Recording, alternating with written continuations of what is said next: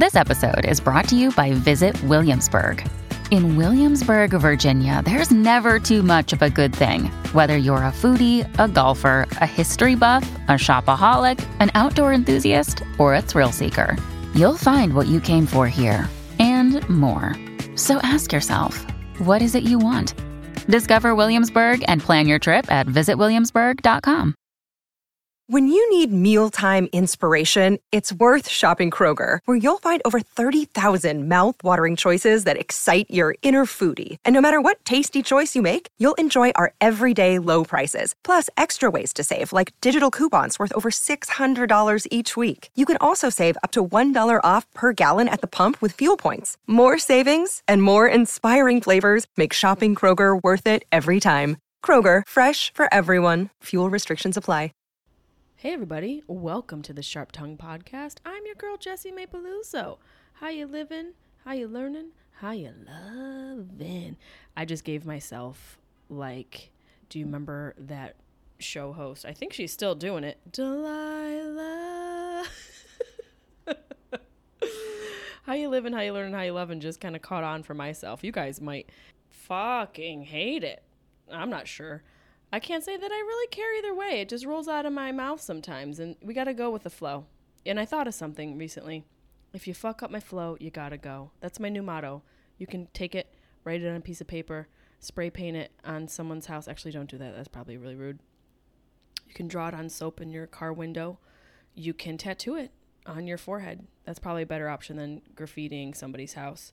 I think if you're going to deface someone's property, you should put a tattoo on your deface just as collateral. I am super pumped for this episode. This is a grief survival guide episode. I think we're episode 16. I could be wrong. I'm probably wrong. I'm usually usually wrong. This episode features someone who I am so excited to get on the podcast. And as you guys know, if you want to watch the video, that will be available on youtube.com forward slash Jessimae Peluso.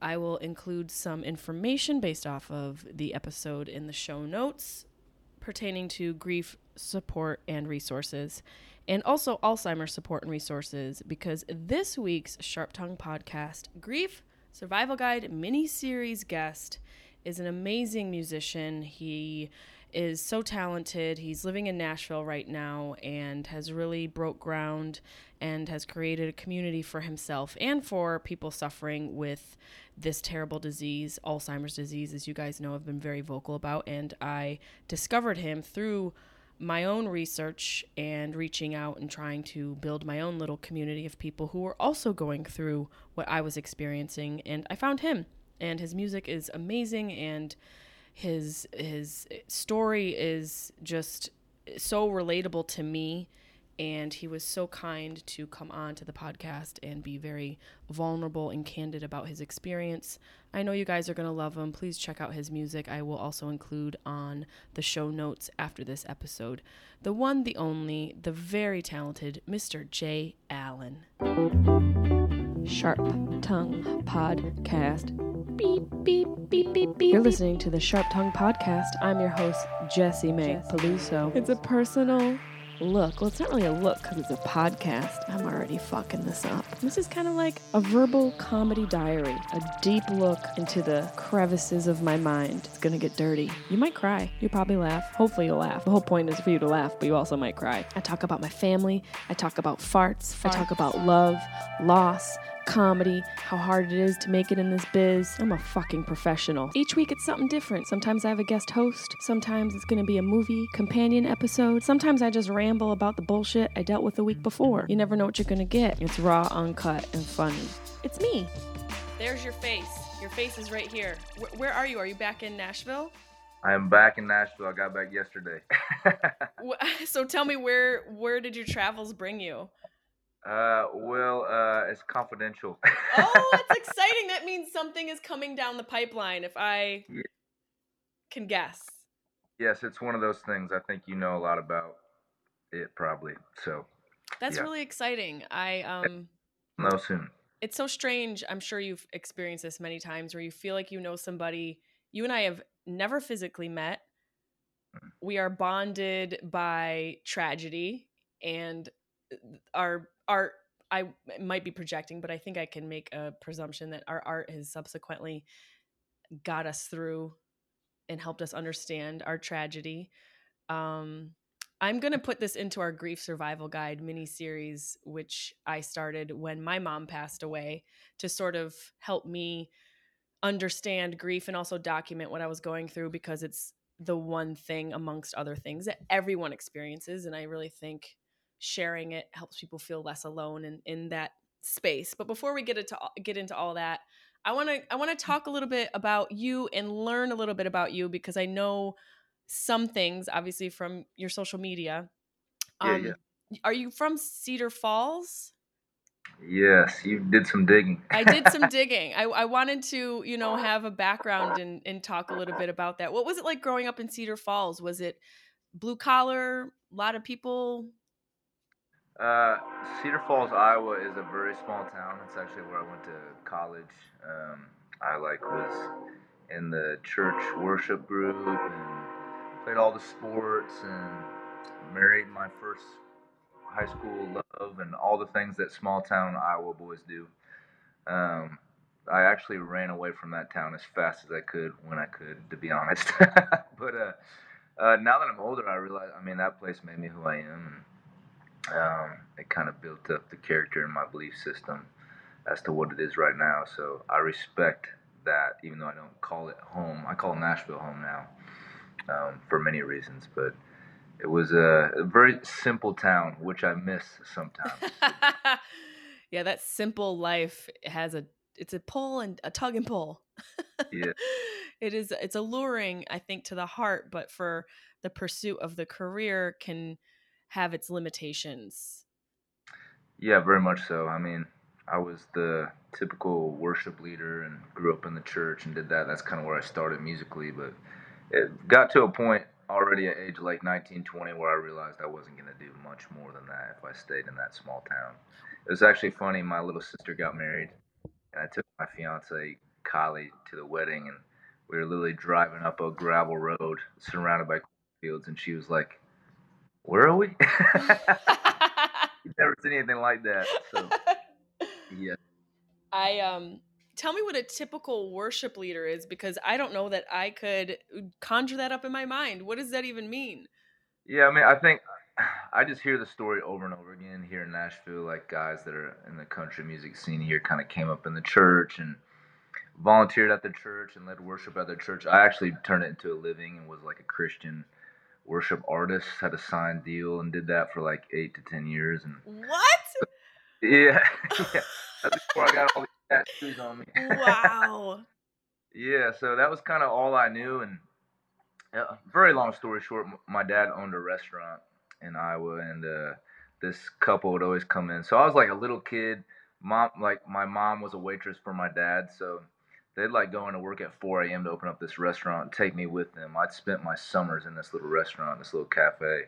So all these old guys would come in. I'd sit with them and have coffee, and they'd tell me all their dirty jokes and really, really fun experience, a really fun childhood. But this couple would always come in and kind of like invite my parents to go to church with them, and my parents always like politely declined and just too busy and had kind of a bad experience growing up in church. But they eventually convinced my parents to take me. So I started going to church with them, this couple, Ron and Lila, when I was five years old. And uh, so kind of came up in the church with them, and uh, I was singing a hymn one morning we always sat in the front row in the front pew, and I was singing a hymn. I was actually singing the female part because my voice was so high. And uh, Ron, this guy that took me to church, he heard me and he goes, Jay, I'm going to put you on stage next Sunday and you're going to sing in front of everyone. That was literally how I began singing. He forced me into it. so, but it, it went so well, and I think that's when I first realized as a kid that I had a voice, and that led to me like uh, being a part of the worship teams there and got my first internship at a local at the lo- local university and then at the local church and then I ended up in Savannah, Georgia as a full-time worship pastor. So That's such an interesting yep. area of music that I not that I didn't consider. I know there is gospel. I know that there are um, church choirs and professional artists that come out of that world um it's such a I don't want to say niche. It's a very specific sound, I would think. And Yeah. I want to get to where you are today, but I, I want to know if you're willing to divulge what your relationship was like growing up with your mom and what type of mom was she like what what are some of the the memories that stand out most to you about her mothering and and what that was like for you Yeah, I think my mom. I mean, um, I, maybe a lot of us feel this way, but I always felt like my mom was the queen of all moms. She was. When I think of a mother someone that's motherly, I, I she's the perfect image of it. She was selfless. Um, we didn't have a lot growing up, and she was forced to um, work a lot, and uh, she never made me feel like I had less than because she would take that extra shift or um, take another side job just to make sure I got that stupid PlayStation for Christmas. And she just she raised me in the sense where I always believed that I was not just the center of her universe, but I was the center of the universe. I was a cocky little kid because my mom just spoiled the crap out of me, man. So were you an only child I was the oldest and only son, so I have two. I have two little sisters, little blonde hair, blue eyed beauties that are five foot tall. So did you now coming out of this church uh, how- what did you call it um how did you describe the the the typical worship leader. there we go typical worship leader um when you were in this space in your life and in this place in your life did you have like big lofty goals for yourself? Like i remember when i was 8 recording myself on you know my cassette tape thinking and imagining myself in front of a crowd. Did you have those types of dreams and did you have goals as a kid? I think once I started singing in front of girls. that's fair Yeah, I mean, we had like a cabaret in uh, high school, and I literally, I didn't have, obviously, didn't have any tattoos till I got a little older. But I remember being like 15, 16, and like wearing a shirt like this and drawing like tattoos on my arms and like playing songs on my, literally sitting on a stool playing songs on my guitar in front of all these girls and seeing their re- reaction. I think spurred on all my big lofty dreams. that's very honest of you i appreciate the honesty I blame the girls. blame us you can blame us for all your problems we probably are uh, you know we, we'll carry that burden for you Thank Wha- you. what was it like with your father what was your relationship with your father So uh, my mom was the one that introduced me to country music. She could not go to sleep at night without her clock radio playing country music. So she's the reason I fell in love with country music. She picked me up from school, and she had this car I hated so bad. It was a '95 Buick LeSabre, and it was purple. It was the ugliest car. i can see it She'd pick me up from like football practice, like all my like rip jack tough dude friends like watching me get in this little purple car. Um, but I ended up loving the experience because my mom would crank up the local country radio station. We'd sing those songs at the top of our lungs all the way home. So, but my dad, on the other hand, is a hippie. Like my dad has a shaved head. He has his nipples pierced. He has he has like your dad sounds like stuff. Sinead O'Connor. he's pretty cool, man. I mean, I it was interesting growing up. He was the dude that wore socks with sandals and like bright orange like shorty shorts and almost like slightly embarrassed of him. Now I'm just like my dad's the cool dad now that I'm older and I'm like a grown man. All my dudes love my dad and uh, smoke weed with my dad and all those things. Um, but my dad's a hippie. I mean, he introduced me to rock and roll. My first concert was Styx. So we had a 91 Ford Bronco, two tone tan. And uh, Hell yeah. came downstairs one one day and he's like, Jay, we're going to a concert. And he had a, a jean jacket on and he had got a matching jean jacket for me to wear. And he we got in that Bronco. He rolled up the windows. He smoked the whole way there. And I You're Uh, hot, you guys hotbox the Bronco? Yeah, he hotboxed me. I, I think that was the first time I got high. I was ten years old. He got me into a Styx concert, and uh, I'll never forget Mr. Roboto. Fist pumping to Mr. Roboto, stoned out of my mind when I was ten years old. Man, you need you need to lend your dad out. Your dad should be on like a, a program for people who are missing cool dads. He sounds amazing. Yeah, he's winning now. Not so much when I was younger, but he's the cool dad now for sure. Were your parents together uh, through your your mother's journey, which we're gonna discuss and get into if you're open to it?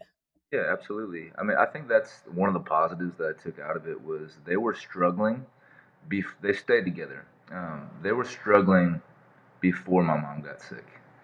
When my mom got sick, my dad and I hadn't spoke. Before my mom got diagnosed, my dad and I hadn't spoke for two years. And uh, obviously, she was diagnosed with early onset Alzheimer's. We had some really tough conversations, and I said, Dad, it's all in the past, man. Bygones will be bygones. If you just make me a promise, love her and take care of her till the end. He said, Yes, sir. And he did and we're we've been good ever since. We're best friends now because of it, you know. And it's brought our family together, and we all live in separate states, but we talk every single day now. And uh, I think realizing how fleeting life is has made it made us realize how important it is to stick together, even despite our differences. So, me and pops are really close. I'm thankful that mom and dad stayed together to the end. Yeah, that that definitely puts things into perspective when you're going through something as imminent as Alzheimer's, which is such a unique experience and diagnosis to go through because there is it, it's there it's a one way train and there's only one stop at the end of it unfortunately. Are you willing to discuss what happened between you and your father and if it's something you don't want to go into totally cool?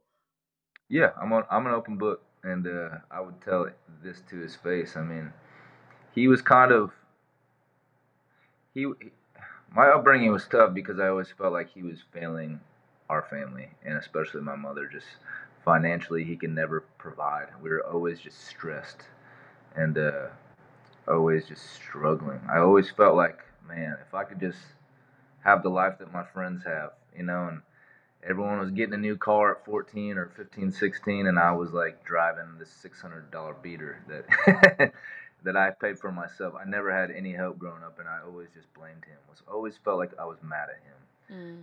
That just continued on through um, the years, and uh, he got into. I have nothing against smoking marijuana. I think marijuana is awesome. I love to drink alcohol, but he started getting into other things, and it got bad, and he veered off, and I think was being. I think he was screwing around on my mom that kind of had got back to me through the grapevine, and I didn't. I was so mad and sat down at that point. I didn't even want to approach it. I just severed him from my life, Oof. and I don't think if my mom got sick, I don't think we would still be talking to this day. So, like I said, I think that's the positive that came out of this one of them. I'm going to say something that may or may not be a popular belief. Not that I don't believe there are any accidents. I think there are events in life, and the way I approach it is they either become blessings or lessons. And sometimes they're both. I also am a firm believer that not that everything happens for a reason, but that there can be gifts in every scenario. And the unpopular belief may be that there has to be a sacrifice, not in some Middle Earth J.K. Rowling's movie. But if we're going to look at life as a balanced experience and as this sort of there's dualities that exist and the yin, yin and yang of it all, sometimes something has to be forfeited in order for there to be room to receive. And like you saying, the silver lining being you reconnecting with your father, not that your mother was the cost of that, but because of your mother in spite of her, uh, your father was brought back into your life. And I look at things that happen in life, and that's in those sort of uh, give and take, ebb and flow for me to make sense of it all. Um, I want to talk about your mother her early onset how early was it and, and, for people listening you guys know my my fans and listeners were very uh, you know, supportive during my journey with my dad, who also was diagnosed with Alzheimer's. I think your mom was in 2008. Teen? Uh, 2019, she passed. Yep. And yep. Uh, when was she diagnosed? Uh, so she was diagnosed when she was 51. First of all, I'm so, I was sorry to hear about your dad. I uh, I tried to follow along as best as I could, and I definitely feel that connection with you. That's how I found you. I mean, I'm talking about these gifts in life.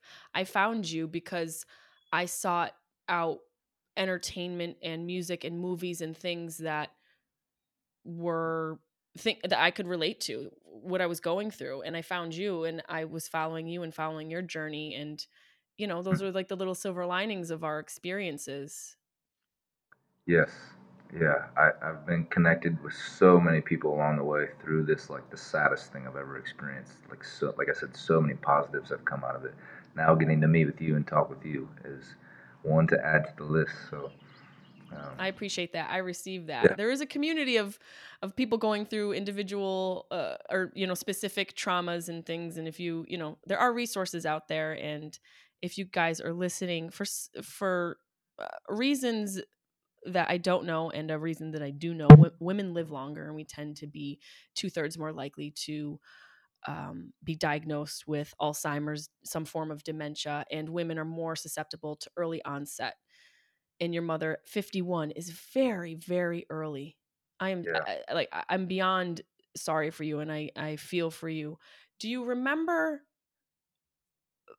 feeling like something was wrong with her like what led up to the diagnosis yeah, it's interesting now. Like I feel like we're all driving this vehicle called life, and we don't realize some of the things we're passing along the way, and we kind of don't pay attention. For me, looking back now in the rear view, I, I realize my mother never had a great memory. I mean, I and I, it absolutely declined in her 40s. Um, she wouldn't even play like trivia games because she was so embarrassed that she didn't know answers.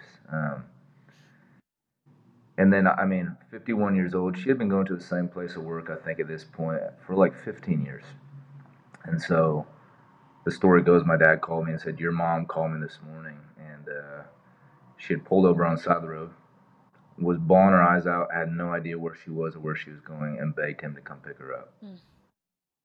Um, so that, I mean, right then I was like, that's some, that's dementia, Alzheimer's, and I didn't know anything about Alzheimer's, especially early onset. But she she was very young. That's why they call it early onset. Now I've heard stories of 36 year olds, like people in their 30s, being diagnosed with early onset Alzheimer's. It's unreal to me. So it is it's very uh it's it's uh, like an unfathomable it, it's it's it's like thieves in the night yes, yeah, it's it, it yes, it steals it steals you. it it uh it took her in two years and nine months. It, it she went from this vibrant mother figure, you know, this like the person that I look to is like my everything, literally where I came from. Um, to I felt like she aged like 50 years in two years. She looked 75, 80 years old, and she was only 54 when she passed.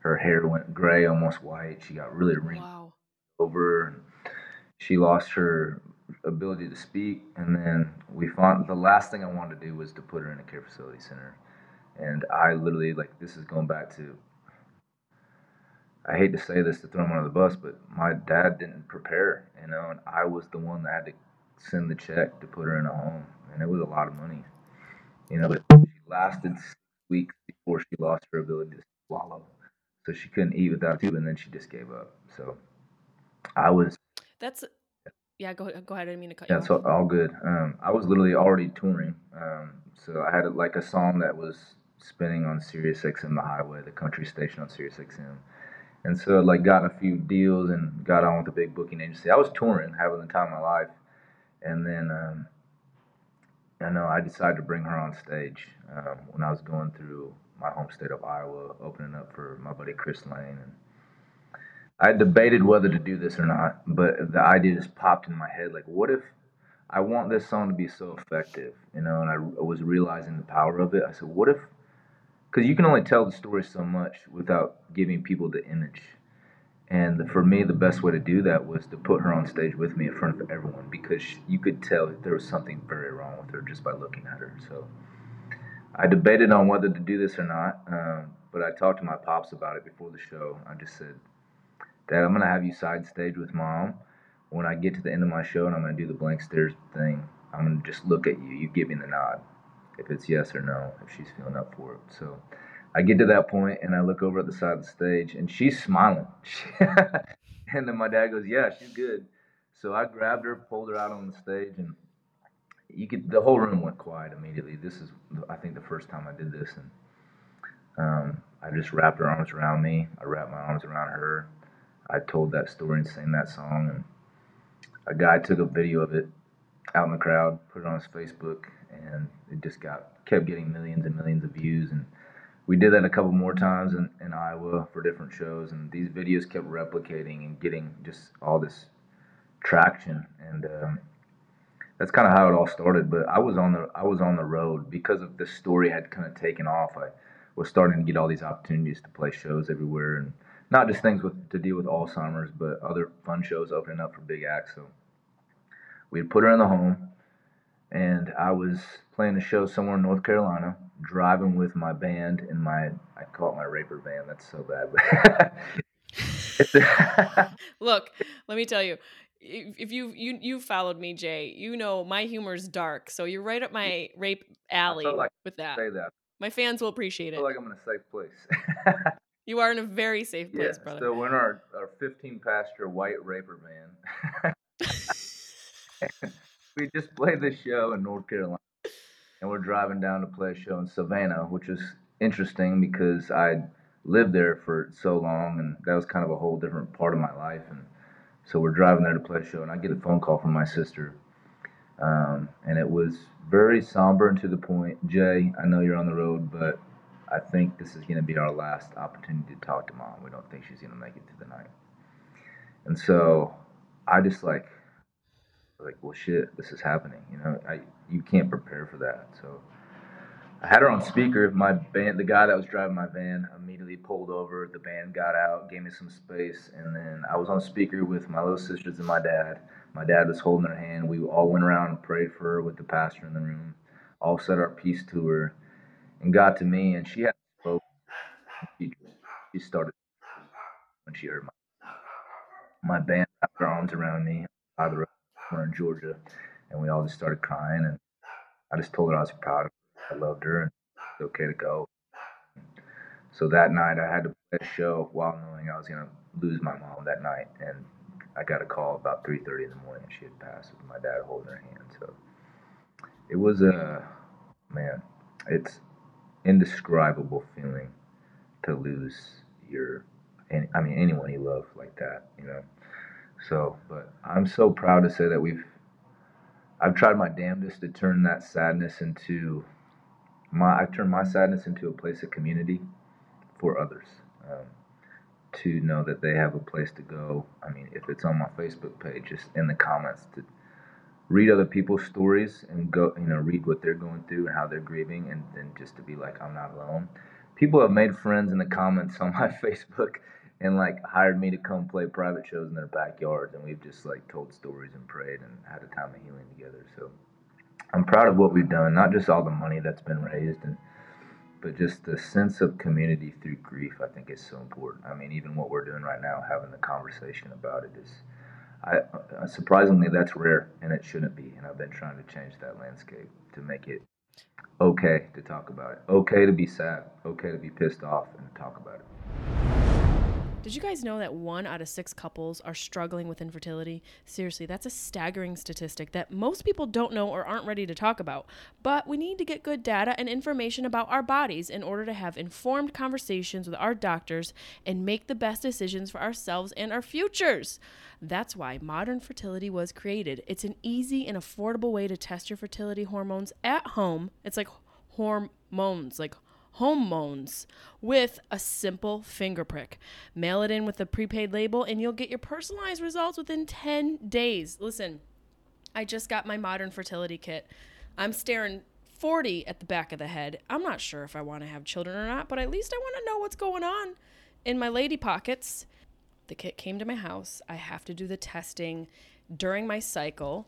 So that isn't quite happening. Right now, I am ovulating and staring at men who are way below my standards. So we have to stay in the house as to not make bad decisions.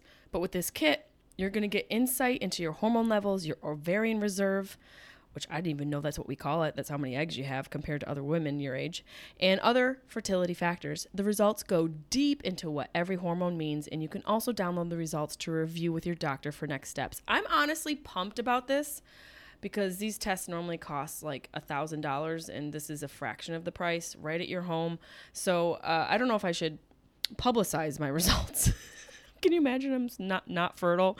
That'd be so embarrassing. But I am very excited to take the test. I love an at-home kit. The instructions are super easy, and right now, Modern Fertility is offering our Sharp Tongue listeners twenty dollars off the test when you go to modernfertility.com/sharp.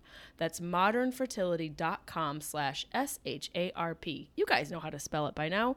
That means your test will only cost $179 instead of the hundreds or thousands it costs at a doctor's office. Not to mention you don't have to get in your car and drive to a doctor's office and deal with all of that. Get $20 off your fertility test when you go to modernfertility.com slash sharp. S-H-A-R-P. Let's see if I'm going to have some babies. It's very important, I think, a lot of times when we're grieving or going through like what you've been through, what I've been through, we go inward. And that's one of the most beautiful parts about social media, aside from, you know, the thoughts and do nothing mm, people who just want to be influencers and use their platform for validation. There are these flowers that bloom through, like you, who, you know, I obviously, when you were talking before, struggling with the idea of putting your mom on stage. And I would imagine, similarly to what I was mm-hmm. feeling, battling and teetering the line of I don't want to exploit them and I don't want people to think that this is something I'm using for anything nefarious. Yes, to get more eyes, but to get more eyes for the the sole purpose of building a community and sharing the experience so that people can learn.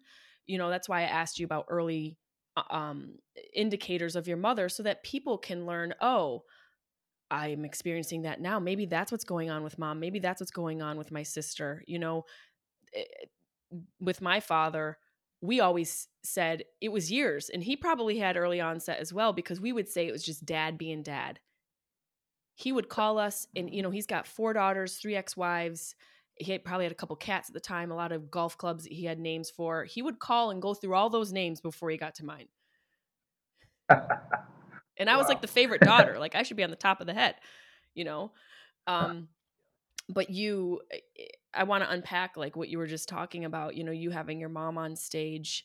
I remember seeing that video clip and feeling that authentic moment and knowing what you were going through even though I hadn't met you even though I hadn't seen you perform live had only seen you through the Instagram filter of social media um, but there's a lyric in that song, Blank Stares, that's stuck in my soul. It's, I know you're still in there deep down somewhere. I swear, I see you between the blank stares. And to me, I was like, oh, like that was just exactly what I experienced with my father. Like eh, there were those glimmers of hope. What I spoke about with my fans, there's these little lucid moments with people who have Alzheimer's where you're like, oh, you're you're you're still fucking in there and then whew, gone.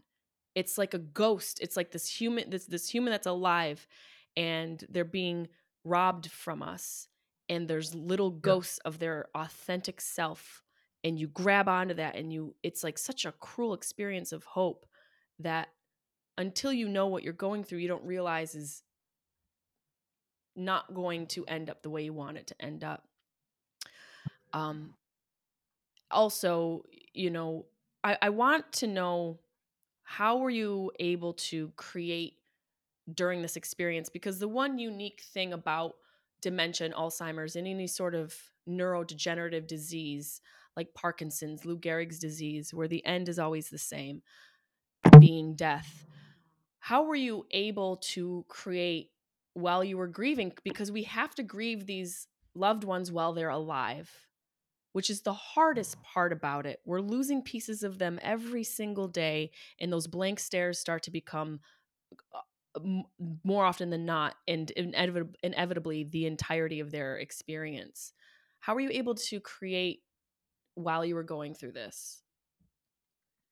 So, like I mentioned earlier, I am the oldest. I was her oldest child, I'm only son. So, two little sisters. You come up in a household where you don't have a lot if we ever encountered any sort of um, problem, I was the one that found a way to resolve it. I was the one that was working on a farm when I was nine years old, trying to help out.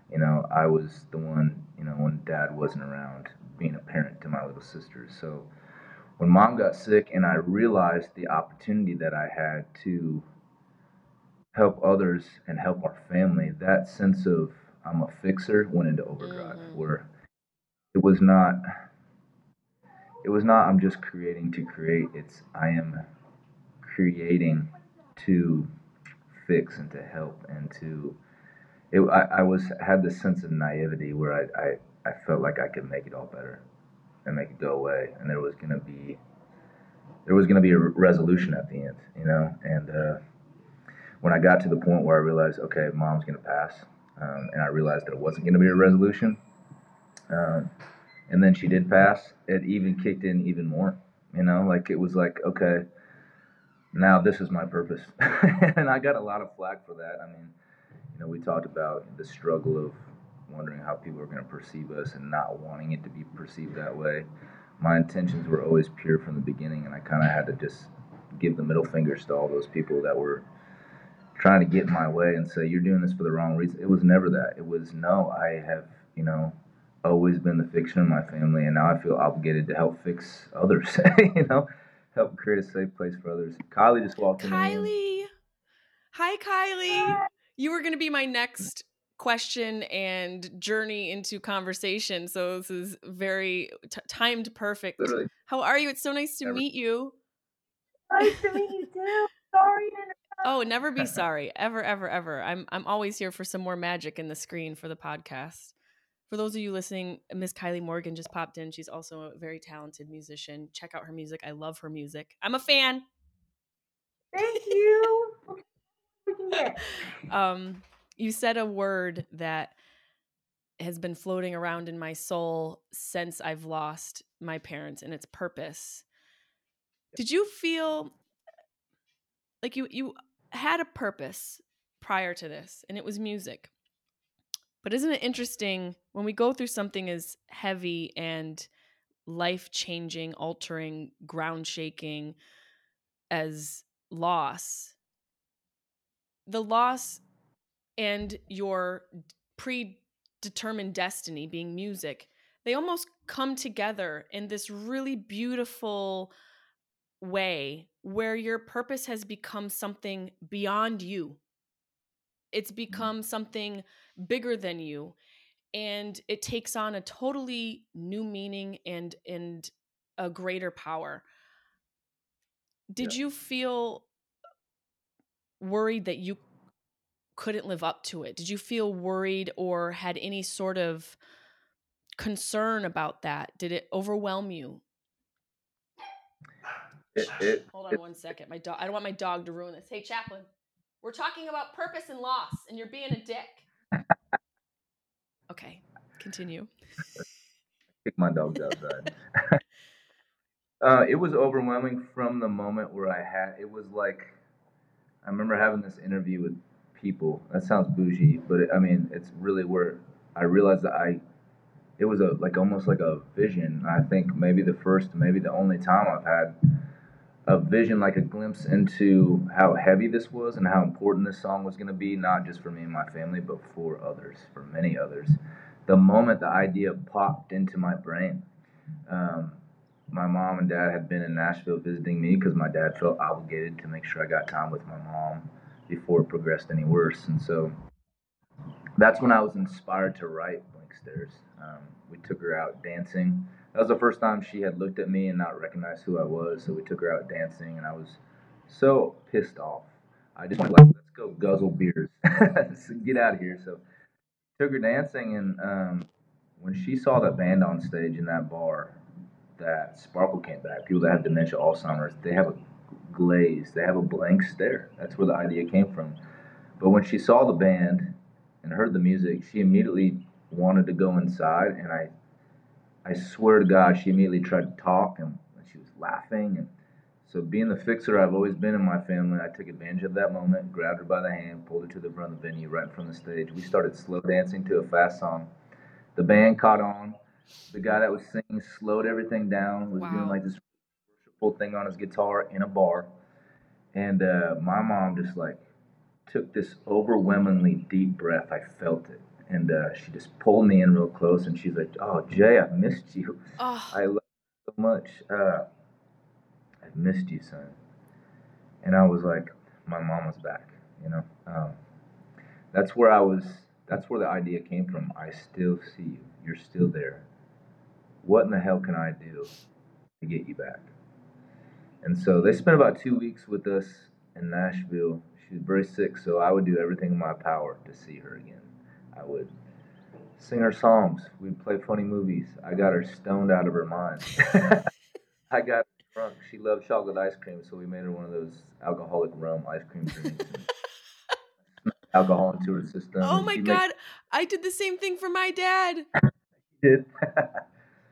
it's so funny, and but she would like kind of start to become herself again in those moments, you know, where she was just fully relaxed or laughing or hearing music, and and so the morning where they left um, to drive back to Iowa, I'm just standing in my kitchen, and the whole chorus comes to me.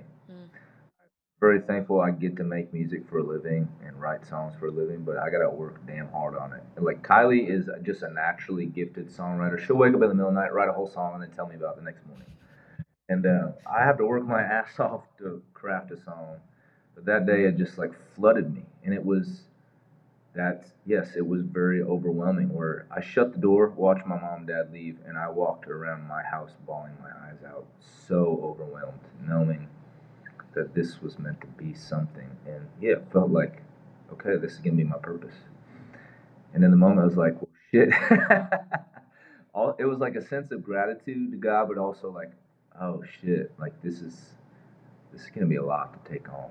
And it took over my life very quickly, and I didn't do or say anything; it just happened. It was destined, and the opportunities that came up just happened on their own, you know, and just snowballed. I you know? I think um I relate to you so much. I feel for you so much. Um we're in two totally opposite um, areas of entertainment. You know, m- mine being comedy and yours being music. They do overlap very much, especially jazz. Jazz is very much like comedy. If if if there were comedy uh, genre within music, it would be jazz, in my opinion. Um, but I don't I don't know if you know this. You you might because uh, I'm sure you've educated yourself and have had to learn things to process. And I learned because I had the same experience with my father, where he lost the ability to talk and to to really emote and to connect.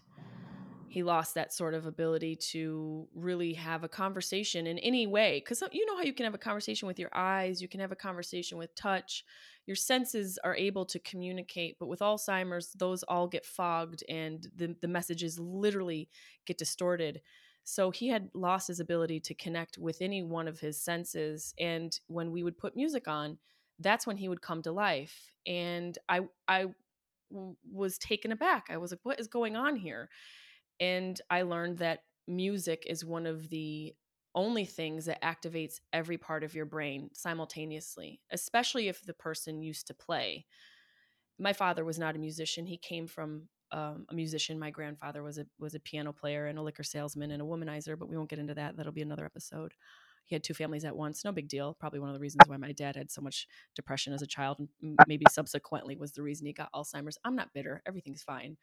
I have a blunt waiting for me. This is always at this is at my fucking grasp. E, Every one a corner of my house, there's a there's a there's a damn ashtray with a blunt.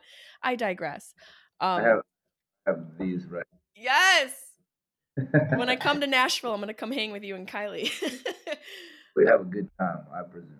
um but i learned that you know music activates all parts of the brain and it's it has it's a very amazing tool for people who are dealing with somebody with alzheimer's to utilize and that's why someone like you is so important because not only do you have music that people can connect to on a lyrical level music in general is is such a beautiful tool to use with somebody who you've lost the ability to communicate with because it can bring them back even just for a moment for both of you you know it's it can be such a selfish experience where you want and need to feel them because you're from them and you and and they're a part of you and you don't want to you almost feel like you're losing yourself by losing them. And so when they come back you're you're validated. You're like i'm a person. I belong to something. So it's it's a interesting symbiotic relationship that occurs when you're losing somebody like that because as you do want them to not suffer you're also suffering.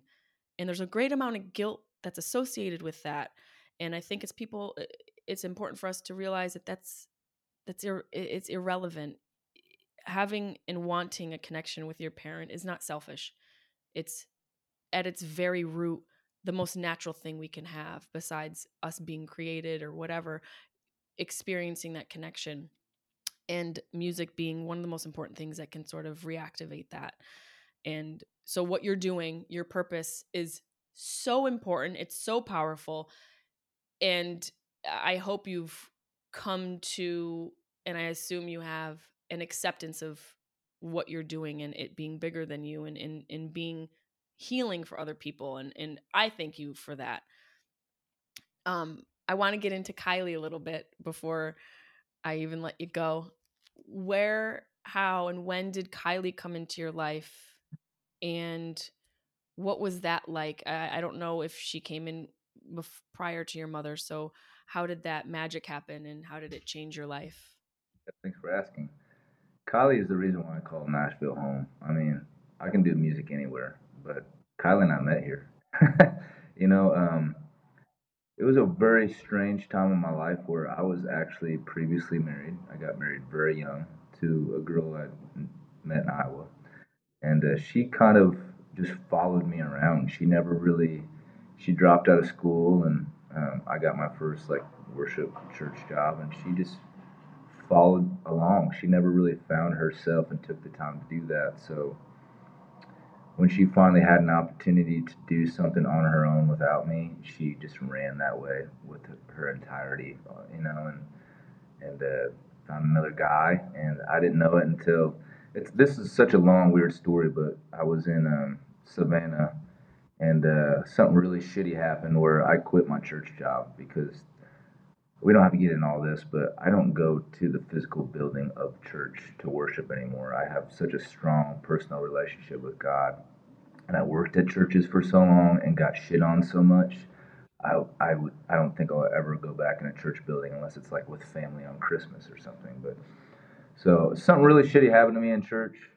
I quit that job in Savannah, and uh, she followed me back. We literally went back to Iowa with our tail between our legs, and trying to figure out what's next. And we had been in Des Moines, Iowa for nine months, and my ex, my wife at the time, woke me up one morning and said, You need to go to Nashville, otherwise, you never will. You'll always regret that you didn't try it, and you'll resent me. Damn. I was, yeah, I was like, What the? Just like blindsided me.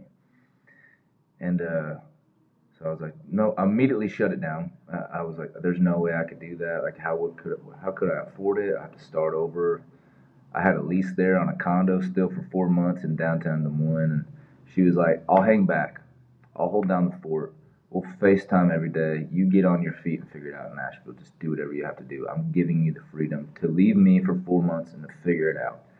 And so I immediately got a job, was working full time, and uh, was sending her money every month. But the only way I was capable of surviving in Nashville and getting on my feet was because there was an older couple who was uh, fr- friends of a pastor friend of mine who let me stay in their in-law suite, like a little apartment in the back of their house right outside Nashville. I would try to write them a check every month, and they would rip it up and put it back in my kitchen. So I had a free place to stay. I literally went there with one with one suitcase and a guitar. Worked full time, wrote twice a day every day, met everyone I could, went out drinking with everyone every night because that's quickly how I found out how you meet people in Nashville. oh, I ass like killing myself to try to make this work while sending her money every month, living with these old people, and uh, who ended up being angels. But finally, it comes to the point where she, you know, she's like, okay, you know, the lease is up. I want to move to Nashville with you. So I get her to Nashville, and she drops the bomb on me that the real reason why she wanted us to be apart and me to leave was because she had another guy the whole time. and I just fucking just like, I was like, what? Just never saw it coming. Um, but man, that sure opened my eyes, you know, and helped me to realize that I hadn't been happy for a long time. I was doing things out of obligation, and I was with her out of obligation. I wasn't really in love, and uh, so it created an opportunity for me to hit the refresh on my life, and we started a sep- the separation process, and um, he ended up with that guy, married him, and had. Still? got two kids, and they live in Nashville. Fucking great. yeah, so I couldn't be more happy for her. I, I'm so glad it happened because it it opened up my eyes to realize this is that's not what I wanted. That didn't work for me, and now I kind of have an idea of what I do want in a woman and a future partner. And then God brought Kylie. It was like the, like immediately the mo- the moment I had decided that's okay, I move on from it and heal from it, and I'm gonna be better because of it. God brought Kylie. Our publishers had set us up on a songwriting session. It sounds cliche, but we I, I literally having a shit day. I walked in that publishing house on Music Row, saw her, and I was like, she was like, "You're my husband," and I was like, "You're my wife." Just, Wait, did you guys say this to each other? just I, I mean, basically, I mean, I was ready to say I love you. The, literally, like, it's so weird, but I mean, we could write a song. Kylie and I could sit down and write a song in 45 minutes. That day, it took us a good 10 hours with a very long lunch break. so, um, and we just we've been in love ever since, and kind of came up through the ranks in Nashville together. Kylie told her mom when she was 12 years old, "I'm not going to college. I'm going to move to Nashville to be a country music singer," and she did that. She literally, like after her freshman year of high school, started touring full time and did online school. Like she's been all in with this idea of being a country singer since she was 12 years old. So I lived, lived like a whole nother life before I even had the concept of doing music or country music as a living. It's always been her dream and her idea and her vision and her calling. So even though she's younger than me, I've learned so much from her and been inspired by her. And she's had such a great last year. And uh, she just went to for ads at country radio for the first time. And um, man, She's had a couple a, a, couple of her songs really rolling virally. yes, People sharing and people loving her music. I- She has a very loyal fan base. Like they love her. And she I've never met her, but she's got this she's got something. yes, You know, she's alluring in her her stage presence. It's also natural. What she you're like that's what she's meant to do. She found what she's meant to do. She found her calling. it's just always been what she's done and always been who she is. And I know I've had the blessing and pleasure to be able to see that, and experience that far before anyone else did. So now I'm so thankful that the world gets to see it and experience it. But uh, she's yeah, the sky's the limit for her, and she's such a light. And uh, I mean, we talk about the power of music. Kylie doesn't even have to open her mouth, and she walks into a room, and you feel this sense of like positivity. She has just this beautiful color of an aura around her, you know. And so, I am the man dressed in black at all times, so I need her. she's your June Carter. yeah, yeah, she definitely brings out the best in me, and I, I can't believe we're getting married in 50 days. So 50 days. yeah, 50 days. It's Wow. I didn't realize it was coming up so soon. Congratulations. That's amazing. Are you guys going to be the wedding entertainment? Uh, we're, we're definitely we feel obligated and also want to sing at our own wedding, so we're each gonna sing a song to each other. But we're uh, we have a buddy. He's the youngest um, programming director in country music in in the United States. He works for iHeart. He's gonna DJ the wedding for us. This dude is hilarious. We've partied with him a few times and done some things I'm almost ashamed of.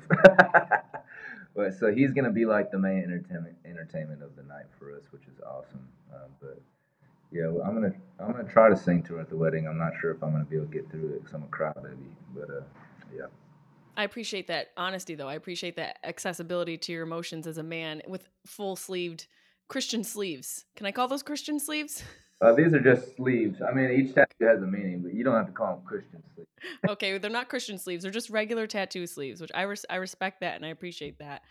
I I appreciate your time so much. And before we go, um, you know, sometimes when I've had guests on the Grief Survival Guide uh, mini series part of the of Sharp Tongue podcast, I ask to maybe share something with people who are experiencing what you and I have gone through, maybe a nugget of wisdom, maybe something that you wish you knew before all of this, Mm. something that maybe got you through it, a motto, a mantra, anything that you could maybe share if you had to choose one thing for people listening that are experiencing going through somebody with Alzheimer's or maybe even still healing over the loss. Is there anything that sticks out in your mind from that experience that you'd like to share?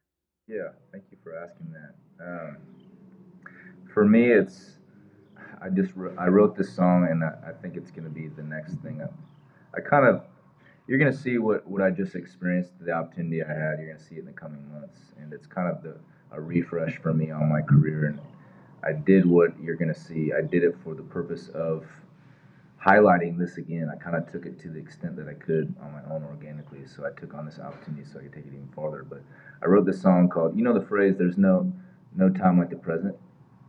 Well, we flipped it, and the hook is "There's no present like the time." Like time is such a gift. Um, and I realized that I think I got so stuck in the mindset of I need to work my ass off to fight for my mom when Mm. she's sick. I didn't utilize my time to just be with her. You know, um, I and that will. I hate using the word regret, but that will always be a regret of mine that I just didn't spend time with her and be with her. You know, so I encourage people to try to be present, even though it's so hard. Um, it's hard to face and it's hard to see them slip away. Just hold them so tight. That's all you really can do. Yes, and it- that that hit me in the feels because I did the same thing.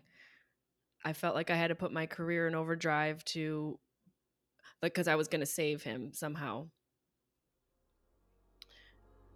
Well, this has been absolutely amazing to share some time with you, and I appreciate you being so candid. I appreciate the little guest spot from our girl Kylie Morgan. Maybe I can get her on the podcast when she has some time. And I wish you guys the most beautiful wedding and I can't wait to see what you have coming down the pipeline. I'm such a fan and I, I'm glad that your purpose is something that people can actually use and feel and help them get through their own grief and trauma. And you are a gift, Jay Allen. You are a gift. And and thank you so much for being on the podcast. Thank you for having me. It's a pleasure. I consider you a friend and family now. So, Heck yeah, brother. We're going to have to throw some whiskeys back when I'm in Nashville. I'm in Nashville at some point. I'm going to bring you and Kylie up on stage. We're going to do a ditty. Oh my god. About the ditties? Let's go. Well, you take care and thank you so much. Okay.